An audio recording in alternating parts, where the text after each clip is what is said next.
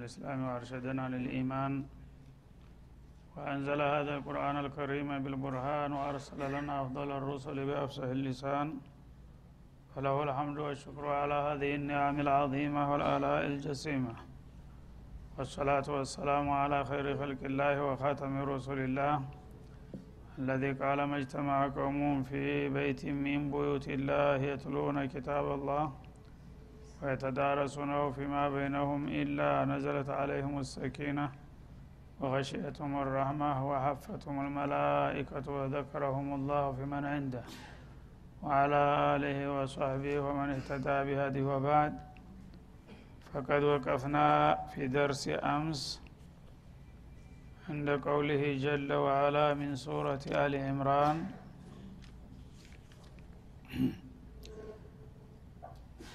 إذ قالت الملائكة يا مريم إن الله يبشرك بكلمة منه اسمه المسيح.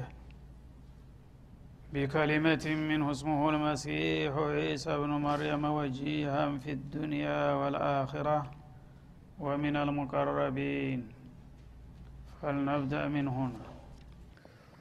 أعوذ بالله من الشيطان الرجيم.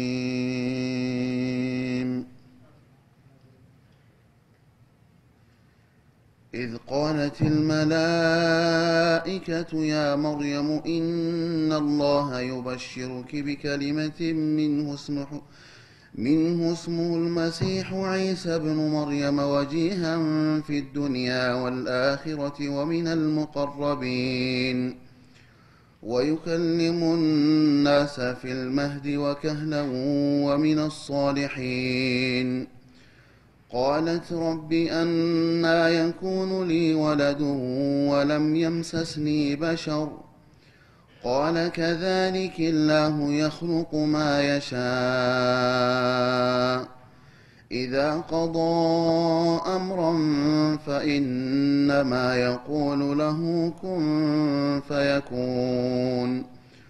ويعلمه الكتاب والحكمة والتوراة والإنجيل. ورسولا إلى بني إسرائيل أني قد جئتكم بآية من ربكم. أني أخلق لكم من الطين كهيئة الطير فأنفخ فيه فيكون طيرا بإذن الله. وأبرئ الأكمه والأبرص وأحيي الموتى بإذن الله. وأنبئكم بما تأكلون وما تدخرون في بيوتكم إن في ذلك لآية لكم إن كنتم مؤمنين ومصدقا لما بين يدي من التوراة ولأحل لكم بعض الذي حرم عليكم وجئتكم بآية من ربكم فاتقوا الله وأطيعون. إن الله ربي وربكم فاعبدوه. هذا صراط مستقيم.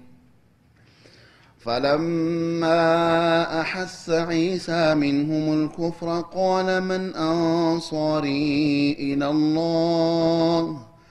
قال الحواريون نحن أنصار الله آمنا بالله واشهد بأننا مسلمون. ربنا آمنا بما أنزلت واتبعنا الرسول فاكتبنا مع الشاهدين. ومكروا ومكر الله. والله خير الماكرين. إذ قال الله يا عيسى إني متوفيك ورافعك إلي ومطهرك من الذين كفروا وجاعل الذين اتبعوك فوق الذين كفروا إلى يوم القيامة. ثم إلي مرجعكم فأحكم بينكم فيما كنتم فيه تختلفون. فأما الذين كفروا فأعذبهم عذابا شديدا في الدنيا والآخرة وما لهم من ناصرين. وأما الذين آمنوا وعملوا الصالحات فيوفيهم أجورهم والله لا يحب الظالمين. ذلك نتلوه عليك من الآيات والذكر الحكيم. ما زال السياق الكريم متصلا بقصة مريم وابنها عيسى عليه السلام. እንግዲህ ትናንት እየቀጠለ እንደመጣው ስለ መርየምና ስለ ልጇ ጉዳይ አላህ ስብሓነሁ ወተአላ በዚህ ሱራ ውስጥ በሰፊው እየገለጠና እያስተዋወቀን ነው ያለው። ገና ከአያቱ ጀምሮ እንዴት ሁኖ ዘር ሀረጋቸው እንደወረደ የሰው ልጅ መሆኑን ለማረጋገጥ ማለት ነው አላዋቂዎች እንደሚሉት ጌታ ነው የጌታ ልጅ ነው የሚባለው። መሰረተ ቢስ የሆነ ተራ ወሬ መሆኑን ለማጋለጥና ለማረጋገጥ አላህ ለማንም ያላደረገውን ልዩ ትኩረት በመስጠት ዒሳ ማን ነው ለሚለው ጥያቄ ተጨባጭ የሆነውን መረጃ እያስቀመጠልን ያለው ማለት ነው። እና መጀመሪያ ያው የመካን ልጅ እንደነበረች እናቱ የብርቅ ልጅ እንደነበረችና በነቢዩላህ ዘከርያ እንክብካቤ ካደገችና በዲን ታንጻ ተንታለች በኋላ አላህ ስብሓናሁ ወተአላ እንዴት ለታላቅ ደረጃ እንደመረጣት ገልጾ ከዚያ በኋላ በቀጥታ በአላህ ትእዛዝና ፍቃድ ዒሳን እንደ ጸነሰች ማንም ሳይነካት ያረጋግጥልናል ማለት ነው እና ዒሳን እንዴት እንደወለደችና እንዳሳደገችው ያሳየናል። ከዚያ በኋላ እንግዲህ በዚህ ጉዳይ ላይ በዚህ ጥያቄ ላይ አግባብ ያለው ማን ነው? ስለ ዒሳ መናገር ያለበት ስለ ዒሳ መናገር ያለበት አግባብ ያላቸው ሶስት ክፍሎች ናቸው። አንደኛ የፈጠረው ጌታ አላህ ነው መግለጽ ያለበት። ከአላህ በላይ መናገር የሚችላለ አላ ያለው መን ለጢፉ ልከቢር ሁለተኛ እናቱ ናት። እናቱ ምን ብላለች ስለ ኢሳ? የሚለው ወሳኝነት አለው ማለት ነው። ሶስተኛ እሱ ራሱ ነው። ኢሳ በራሱ ጉዳይ ምን አስተያየት አለው? ከነዚህ ከሶስቱ ክፍሎች በላይ ስለሱ አቃለሁና ያገባኛል የሚል ማንም የለም። ሊዋሽ ካልፈለገ በስተቀር ማለት ነው። ስለዚህ ይህን ሶስቱንም ያጣቅስልናል። የሚነሱት አያቶች አላህ ስለዚህ ጉዳይ ምን ብሏል? ከዛ ደግሞ ዒሳ ምን ብሏል? እናቱስ ምን አቋም አላት በዚህ ጉዳይ ላይ? የሚለው ወሳኙ ምንጮች እነዚህ ናቸው ማለት ነው። ከእነዚህ ውጭ ያሉት أجنبي ናቸው። ተውጭ መጥተው ዝም ብለው የሚያቦኩ እንጂ እውቀቱም መብቱም የላቸውም ማለት ነው። ስለዚህ ይህንን እንግዲህ ግልጽ ለማድረግ አላህ سبحانه وتعالى ምን ይላል? إذ قالت الملائكة يا مريم ይላል መልአኮች በተደጋጋሚ ነው ያናግሯት መርየምን በአላህ ፍቃድ። መርየም እንግዲህ ሲዲቃ ከመሆኗ የተነሳ ያው ነቢይ ያልሆነችም እንጂ ወደ ነቢይ ደረጃ ተቃርባለች። አላህ ትልቅ ደረጃ ሰጥቷታል። ስለዚህ በራሷ ሽኡን በራሷና በልጇ ዙሪያ የሚመለከተውን ጉዳይ አላህ በቀጥታ በመላይካ ያናግራት ነበረ ማለት ነው። ነቢይ ብትሆን ኑሮ ግን ስለ ዲን አጠቃላይ መመሪያ እንደ ሌሎቹ ነቢዮች ይመጣላት ነበር አሁን እሱ ግን የሚያናግራት በራሷና በቤተሰቧ ዙሪያ ብቻ ነው። እና ስለ ቤተሰብ ጉዳይ ደግሞ መነገር ነቢይ ሊያረግህ አይችልም ማለት ነው። እና ኢዝቃለት ልመላኢካ እዝኩር ኢዝቃለት ልመላኢካ መላኢካ። ማለት የመልአክ ጀምዕ ነው። አንድ መልአክ ይባላል። ልኡክ ከሚለው ቃል ነው ራሱ የተወሰደው። ብዙ ሲሆኑ መላኢካ ይባላሉ። ጀምዕ በአማርኛ ሲባዛ ደግሞ መላእክት ይባላል ማለት ነው። እና መላእኮች በቡድን ነው መጥተው የሚያናግሯት ማለት ነው። መላይኮች መርየም ዘንድ መጥተው ምን አሉ? ያ መርየም አንቺ የአካዲመተ በይትላህ እንደማለት ነው። የአላህ ቤት አገልጋይ የሆንሽው ልጅ ሆይ ብለው አናገሯት ይላል። የቤተል መቅዲስ አገልጋይ ነበረችና ኢናላሃ ዩበሽሩኪ ቢከሊማ አላህ ስብሓናሁ ወተላ በልዩ ቃሉ ያበስርሻል ብለው ነገሯት ይላል። ቢከሊመቲን ካሶት ለኪ ለማንም ያልተሰጠ ልዩ አስደሳችና አኩሬ የሆነ ቃል ለአንቺ ተናግሯል ጌታ እና በዛ ቃል እንኳን ደስ ያለሽ ለዚህ እድል የበቃሽ ብሎሻል ብለው ብስራት ነገሯት ነው የሚለው። እና ይህች ቃል የውሳኔ ቃል ናት። ሚንሁ ተእኪድ የምን አላህ ስብሓን ወተላ ከሱ የሆነ ቃል። ይሄ ቃል በሚደርስሽ ጊዜ ከማንም የመጣ ነው ብለሽ እንዳትጠራጠሪ በቀጥታ ከጌታሽ ልዩ የብስራት ቃል መጣልሽ ብለው ነገሯት ማለት ነው። እና ይቺ ውሳኔ ቃል ያለ ባል ልጅ የምታስወልድ ቃል ናት ማለት ነው። እና እነላህ አላ ኩል ሸይን ቀድር እንደመሆኑ ኢዛ አራደ ሻእን የቁለ ለሁ ኩን። ይችናት ቃሊቱ አንድ ነገር ለማድረግ ከፈለገ አላህ ከባድም ይሁን ቀላልም ይሁን ብዙም ይሁን ጥቂትም ይሁን በሰማይም ይሁን በምድር በማንኛውም ቦታና ሁኔታ አላህ ሁን ያለው ነገር መሆን አለበት። ይህቺ ውሳኔ ቃል ላንቺ ተልካለች። ያለ ባል ድንግል ሁነሽ እያለሽ ልጁ ለጂ ብሎ ጌታ ውሳኔ ሰጥቷል። እና ይሄ ለዚህ እድል ለማንም ያልሰጠውን እድል ነውና ላንቺ የሰጠሽ ደስ ይበልሽ ብለው ብስራቱን ነገሯት ይላል ማለት ነው። እና የዛ የውሳኔ ቃል ውጤት ነው ዒሳ ማለት ነው። بكلمة ማለት بكلمة ربانية سبحانه وتعالى شاء فيها وأمر አን ዩለደ ዒሳ ቢዱኒ አብ። ያላባት መወለድ አለበት። እና የዚህ ልጅ እናት ምትሆኘው አንቺ ነሽ የሚል ውሳኔ ቃሉን እንዲናደርስልሽ ነግሮናል ብለው ነገሯት ማለት ነው። እና የዛች የልዩ ቃለ ውሳኔ ውጤት ምንድ ነው የሚሆነው? እስሙሁ አልመሲሕ ልዩ መጠሪያ ስሙ አልመሲሕ የማዕረግ ስሙ ማለት ነው። አልመሲሕ የሚባል ልጅ አንቺ ያላባት እንደምትወልጂ አላህ ነግሮናልና ለዚህ ደስ ይበልሽ ብለው ነገሯት ማለት ነው። እና መሲሕ ማለት የማዕረግ ስም ነው ማለት ነው። ዋና መታወቂያ ስሙ ዒሳ የሚለው ነው። ዒሳ እብኑ መርየም። ልዩ መጠሪያ ስሙ ዒሳ እብኑ መርየም የመርየም ልጅ በመባል የሚታወቅ ልጅ አላህ በልዩ ውሳኔ ቃል እንደሚሰጥሽ አረጋግጧልና ይህን ሂዱ ንገሩ ብሎን ለዚህ ነው የመጣ ነው ብለው አናገሯት ይላል ማለት ነው እና መሲህ ማለት ትርጉሙ ምንድን ነው ወደሚለው ስንመጣ የተለያየ ትርጉም ተሰጥቶታል። አንደኛ መምሱሑም ቢበረከትላህ አላህ የባረከው ልጅ ማለት ነው። አላህ በበረካጁ የዳሰሰው ልጅ እንደ ማለት ነው። እና ይሄ ልጅ አላህ ስብሓናሁ ወተላ በቀጥታ በውሳኔ ቃሉ እንዲፈጠር ያደረገውና የባረከው ከመሆኑ የተነሳ መሲህ ይባላል ማለት ነው አንድ። ሁለተኛ ማ የምሰሑ አላ ዲ አሃቲን ኢላ አፋሁ ላሁ ቢኢዝኒህ።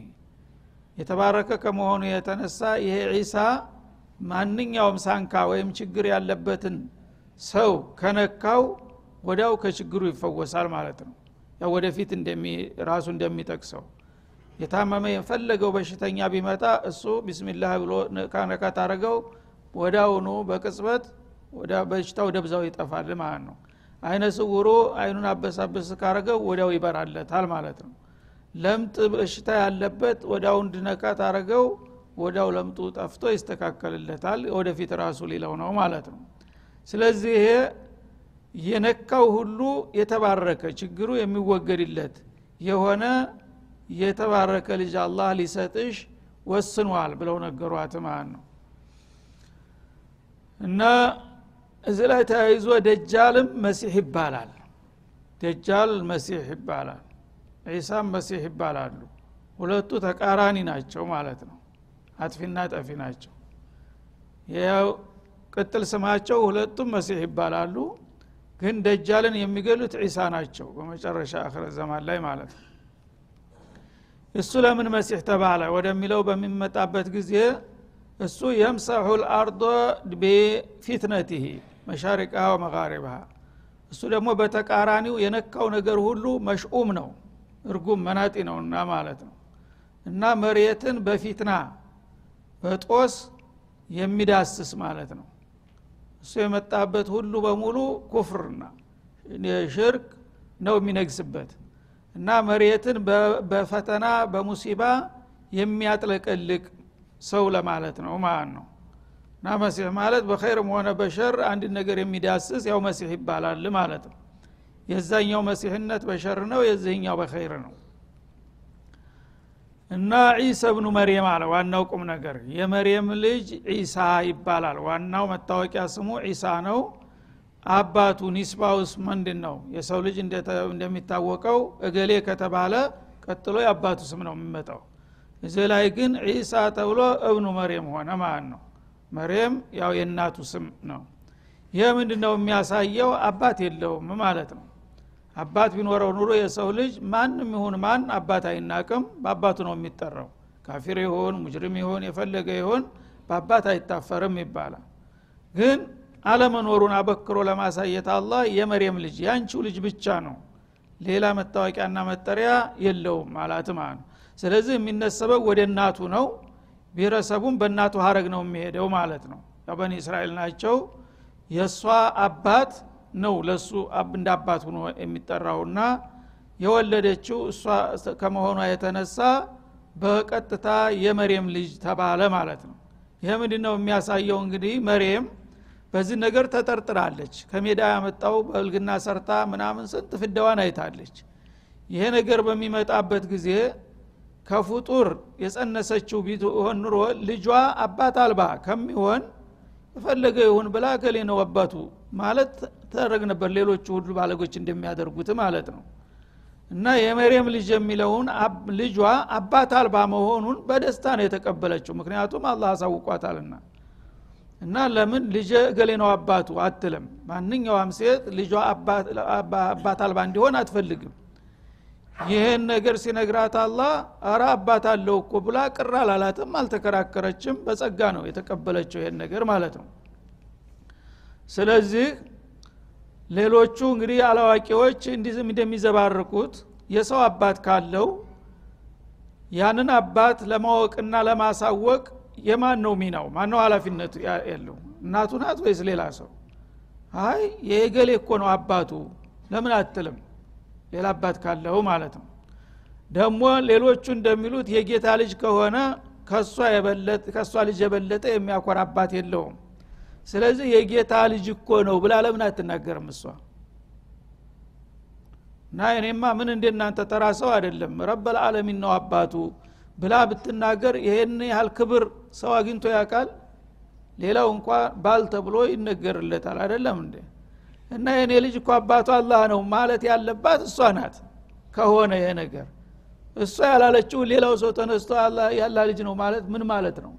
ከብደት በላይ ነው ማለት ነው። እና ይሄ ለእሷ ሸረፍ ነው ቢሆን ኑሮ። እና አባቱ ጌታ ነው ብላ በአንደበቷ ተናገረች። አንድ ቅንጣት አይገኝም ይችን የተናገረችበት ማለት ነው። ወይም ደግሞ ከሌላ ፍጡር ጸንሸዋለሁ ብላም አልተናገረችም። እንግዳሳ ልክ አላህ እንዳለው አላህ ቢቁድረት የፈጠረው የሚለውን ነው የምትቀበለውና የተናገረችው እንጂ ከዚህ ውጭ ምንም አቋም የለም ማለት ነው። እና እንግዲህ መርየም ራሷ ይህንን ነገር ያለምንም ጥርጥርና ማስተባበል ነው የተቀበለችው። ሌሎቹ ግን ከእሷ የበለጠ አግባባለን ብለው እንዴት ከዚህ ውጭ ሊናገሩ ቻሉ የሚለው ማንኛውም አቂል የሆነ ሰው ሊመለከተው የሚችል ነገር ነው ማለት ነው። እና አልመላይካ በሰሩሃ ቢሃዛ። የአላህ መላኮች መጥተው የመርየም ልጅ የአንቺ ልጅ በመባል የሚታወቅ እና የማዕረግ ስሙ መሲሕ የሚባል መታወቂያ ስሙ ዒሳ ብለው ሲያስተዋውቋት ከዚህ ውጭ እሷ የምታቀው ነገር የለም ማለት ነው ከዚያ በኋላ ተራ ልጅ ሳይሆን ክብሩና ማዕረጉ ደግሞ ምን ያህል እንደሆነም አያይዘው ገለጹላት። ወጂሃን ፊ ዱኒያ ወልአኺራ አሉ መላይኮቹ ማለት ነው። ይሄ ያንቺ ልጅ በዱንያም በዚች በቅርቢቷም ህይወት በዛኛውም አለም ታላቅ ክብር ያለው ሰው ነው። በማንም ዘንዳ የተደነቀና የታወቀ የተከበረ ሰው ነው።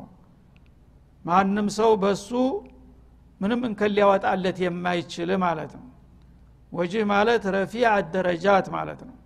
ማዕረጉ በጣም ከፍ ያለ ግርማው የገነነ ታላቅና ልዩ ልጅ አላህ ሊሰጥሽ ነው ብለው በሰሯት ማለት ነው። ይሄ ደግሞ በይሁዶቹ ላይ ረድ ይሆናል ማለት ነው። የሁዶቹ አባት የለውምና እሷ ዝም ብላ ከሜዳ ያመጣችው ነው እንደ ዲቃላ ነው ብለው ነው የሚቆጥሩት ማለት ነው። ዲቃላ ከሆነ ደግሞ በነቢዮች ታሪክ ዲቃላ እንኳን በቀጥታ ቀርቶ በተዘዋሪ እንኳ የዲቃላ ዘር ያለበት ነቢይ ሊሆን አይችልም ብለው ነው የሚያወሩት ማለት ነው። ያ ቢሆን ኑሮ ወጅሃን ፊ ዱኒያ ይለዋል አላህ ፊ ዱኒያ ወልአኺራ በሁለቱም አለም ወደር የሌለው ታላቅ ክቡር ሰው ብሎ ያወድሰዋል አላህ። አንድ ተራ ዲቃላ እንደዚህ ብሎ ሊነገርለት ይችላል? ወደር የሌለው ታላቅ ክቡር ሰው በዱኒያ በአኸራ ተብሎ የሚነገርለት ዲቃላ ሊኖር አይችልም በአለም ላይ ማለት ነው ወሚን አልሙቀረቢን ጨመረበት እንደገና። ለአላህ ደግሞ ልዩ ባለሟል ከሚባሉት አንዱ ነው አለ። አላህ ባለሟሎች እንግዲህ ጀሚዑ ልአንቢያ ወልሙርሰሊን የአላህ ሙቀረቦች ናቸው። ከዛም በታይ ስዲቆቹም ሸሃዳዎችም በዛው ደረጃቸውን ጠብቀው ይመጣሉ። እና ከአላህ ባለሟሎች አንዱ ነው ይላል። አላህ ባለሟሎች እንግዲህ በአጠቃላይ ነቢያትና ሩሱሎችን ሲያካትት ልዩ አሉ ደግሞ። ቲልከ ሩሱሉ ፈضልና ባዕضሁም አላ ባዕድን እንዳለው ከነቢይም ነቢይ ከረሱልም ረሱል ይበልጣል ማለት ነው። ከነዛ ኮኮብና ልዩ ከሚባሉት ከአምስቶቹ አንዱ ነው ይሄ ማለት ነው። ኡሉልዓዝም በመባል የሚታወቁት እና ኡሉልዓዝም ኑህና እብራሂም ሙሳና ዒሳ ሙሐመድ ናቸው። ከነዛ ከአምስቱ የዓለም ከዋክብቶች አንዱ ነው ብሎ ይመሰክራል አላ ስብን ተላ እሺ ተራ ዲቃላ ልጅ እዚህ ደረጃ ሊደርስ ይችላል? እንዴት ሊሆን ይችላል? ስለዚህ በሁለቱም በኩል በጥላትም በወገንም በኩል የሚወራው መሰረተ ቢስ መሆኑን ያረጋግጣሉ እነዚህ ቃላቶች ማለት ነው። ነሷራዎቹ በጣም ወደርንና አከበርን ብለው ያልሆነውን ለማድረግ ጌታ ነው የጌታ ልጅ ነው ላይ ሰቅለው ማለት ነው። ጭራሽ የማይሆን ነገር። የሁዶቹ ደግሞ በተቃራኒው አውርዴው እንደ ተራ እንኳን ሰው እንዳይሆን ዋጋ ቢስ ለማድረግ ያውጠለጥላሉ ማለት ነው ላ ላሃዛ ወላ ሃዛ ሁለታችሁም ስተት ላይ ናችሁ ስለ ዒሳ መንገር ያለብኝ እኔ ባለቤቱ ነኝ እኔ የፈጠርኩት በዚህ መልክ ነው የሰጠሁትን ማዕረግና ክብር ይሄ ነው ከዚህ በታችም ከዚህ በላይም የሚያደረገው ስተተኛ ነው ብሎ አላህ የራሱን ውሳኔ ሰጠ ማለት ነው هذا وصلى الله وسلم على النبي ቀጣውን በሚከተለው እንመለስበታል